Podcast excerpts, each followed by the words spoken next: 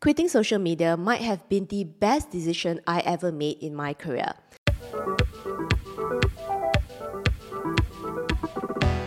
In this episode, I want to share with you how social media distracted me from focusing on what actually I was supposed to be doing at the workplace, as well as offer you some tips and steps that I've implemented to really help me better manage my social media and making sure that it doesn't affect my work and to also ensure that I can continue to grow my career. So if you're ready, let's dive in. Before we begin, I just want to quickly define what I mean by social media as we go along with this episode. So social media to me basically is like fast-paced content that is very dopamine driven and you feel like you need to keep scrolling and scrolling and scrolling for example, TikTok, Instagram, and to a certain extent, LinkedIn. So if you're listening to the Corporate Survivor podcast, it tells me that you care about education, and that's really the content I talk about on the Corporate Survivor podcast, whether you're listening on Spotify or watching on YouTube. So subscribe and also sign up for my free career newsletter where I send you exclusive content and more in-depth tips to help you grow your career at www.meiphing.com. Okay, so let's get started and really talk about the impact of social media that I've noticed in my own career as well as the careers of all the private coaching clients I have, as well as the students sign up for my career course, The Corporate Survivor. So as I look back in my career, I think there are three ways that social media was really affecting me negatively at the workplace. So the first one is really my focus and attention span. So think about the time that you are really busy or maybe you are faced with a difficult or challenging task or maybe you have to work with a stakeholder or a client or a colleague that you really dislike. And I've been there too.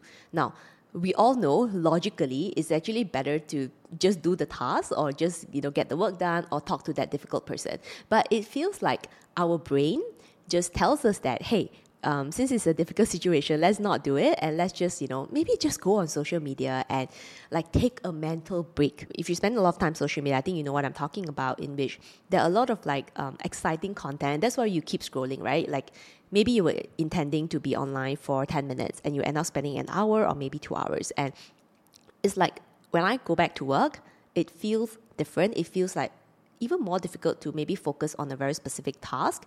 And, you know, let's be honest, at the workplace, as the nature of your job, right, it's not that everything is always going to be very easy. Sometimes it may there may be very difficult tasks that you need to focus, you need to concentrate on. But I found that it was very difficult for me to focus, and it became particularly worse after I spent a lot of time on social media, whether it's that day or the day before. So definitely that affected me a lot. And i think the third one is really the inability to slow down. I feel like everything needs to be really fast and i became really impatient because the thing is like if you spend a lot of time on social media there's just a lot of content and there's whole the there's the whole fomo factor. But at the workplace it things are slower in general. Things need some patience. And i feel like at that time, like the more I spend time on social media, it feels like every day I expect something very exciting to happen at work. Now, over time, as I've reflected on it, I realized that these are not really the characteristics or qualities that would help me grow in my career.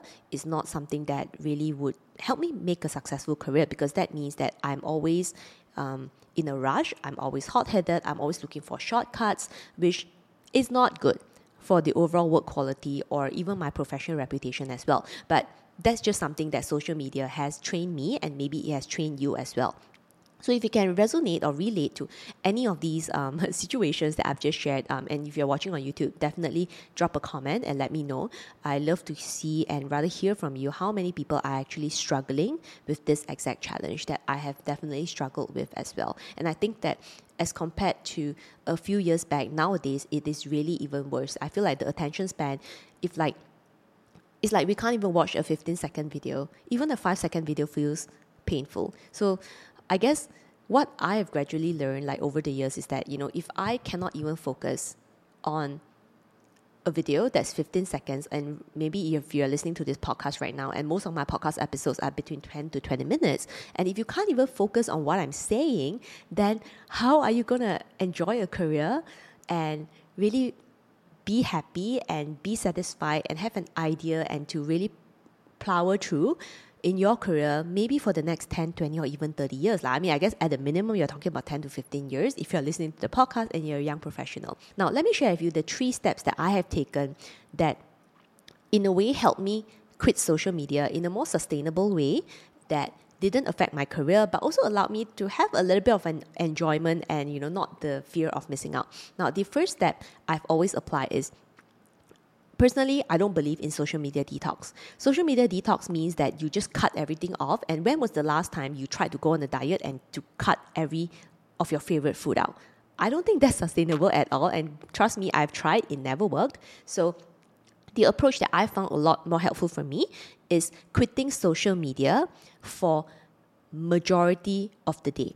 So what I've done instead, like by reversing by reverse engineering this process, what I've done is to actually tag social media time to my breakfast, lunch, or dinner time. So, for example, I made it very clear to myself that fine, if I'm at the workplace, I'm there to work and not get distracted and make sure I don't get fired. So, what I do is that in the morning, when I'm having breakfast or I'm commuting to the office, whether I'm in a train, in a bus, or potentially driving a car, that's when I enjoy social media.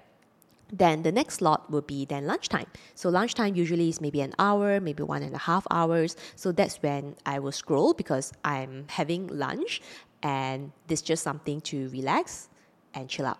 Then after that, maybe dinner time, I do use a little bit of social media as well, um, but just making sure that it's kind of tied to the times that I'm eating so that I don't over chill and rather over um, obsess or be too addicted. Now, personally, for me at night, I don't really use a lot of social media. I think at night it's actually a lot better to listen to podcasts or watch videos um, on YouTube, and that's kind of like my personal preference, so I can calm down, chill down, and get ready for the next day. So, as I was saying, the first approach really is like bucketizing the slots for social media time and the in my view, like what has really worked for me is really tying it to the eating time because, like, you know, you're not going to be eating for like 20 hours, right? But you can be scrolling social media for 10, 20 hours a day. So tying it to the food time kind of like gives me that bit of boundary, which I feel helps a lot. And then quitting social media the all the other hours. So I found this to be super duper helpful for me. Then the second way where I manage social media is um, I only follow a few people that I want to learn from. So, for example, maybe I'm looking to improve my career right now, and maybe you're, if you're listening to the podcast, that you are as well. So, I will follow one or two people or mentors that I feel that, hey, I think their approach makes sense. So, for example, if you're listening to this podcast right now and you think that whatever Mei Phing says makes sense, the advice that I'm giving is very practical, is strategic, and you feel like you want to try, personally, I would pick one or two, maybe even up to three experts to listen to, and I commit to following their advice for the next 30 days. Because the thing I notice in myself is that sometimes, you know, I would scroll on social media and I'm always looking for like the best advice. And maybe you are as well. And think about it like, how many career experts do you follow? How many health experts do you follow? How many relationship experts do you follow? And if you're telling me that you're following hundreds, if not thousands of people, then tell me how are you going to be sure that which advice is best for you? And are you ending ending up just reading, reading, reading these advice, but not actually implementing it? Or even worse, you might even get confused by all the different advice because guess what? Every expert has their own perspective, has their own approach. So I found that for me, once I started following a lot of people, a lot of experts to be telling me or rather advising me or giving me perspective on what to do, the more confused I became. So I think there is a point where you started by looking for solutions and then it gradually transitions into I am confused, right? So whenever you find yourself in that point, I think it's really helpful to pause and really look through all the people that you're following, all the accounts that you're following, and making sure that those are truly the experts that you are willing to commit to applying their approach and to really, you know, take into heart their advice at least for the next 30 days so that you can see results for yourself. So as an outcome of this um, this I guess perspective change or rather mindset change on my part, I actually went through all the accounts that I followed, all the people that I followed, and I just unfollowed a bunch of people because um, I didn't feel that these were the people that would be helpful for me. In fact, the more tips I see, or rather the, the more um, updates that I see from these people, I feel even more anxious, I feel even more nervous, and I feel like I'm not doing anything right. So whenever I feel those negative feelings in myself, I will just go through that list again and just unfollow anybody that makes me feel bad. Now, there's of course a little um, a little caveat here in the sense of like it doesn't mean that you know every time someone gives a different opinion that you potentially disagree with is a bad thing. It could just mean that you are maybe not mentally ready to listen to that advice. And maybe some of those, you know, you can give it a bit of time just to see what else the expert has to say. But I would say, generally speaking, like 99% of the time, I would just unfollow because what's the point to make you, to make yourself feel bad, right?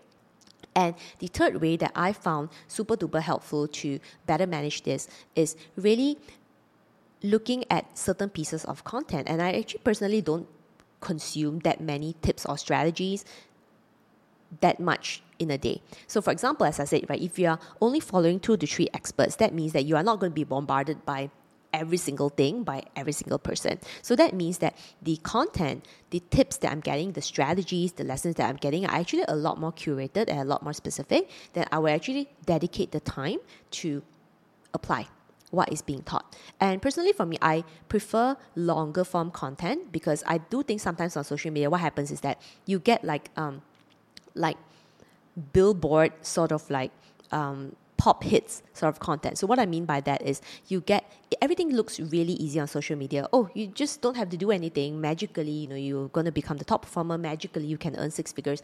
I feel like that's not really realistic. And yes, I do want to hear about other people's success because I think it is very inspiring. But personally, I kind of prefer content from that's a bit more long form. So podcasts, you know, YouTube videos that's a little bit more curated, or maybe blog posts, um, newsletters. I really like as well because I feel like yeah, we all like to see the successes and achievements, but I also want to get more depth, right? I think on social media, sometimes I think we all get confused, and I mean, I definitely get confused, is that I consume a lot, but I feel like I'm not getting the meat of things. Does it make sense? Like, I feel like I still don't really know the context. I don't know what exactly I need to consider. I don't really know how it's actually going to work.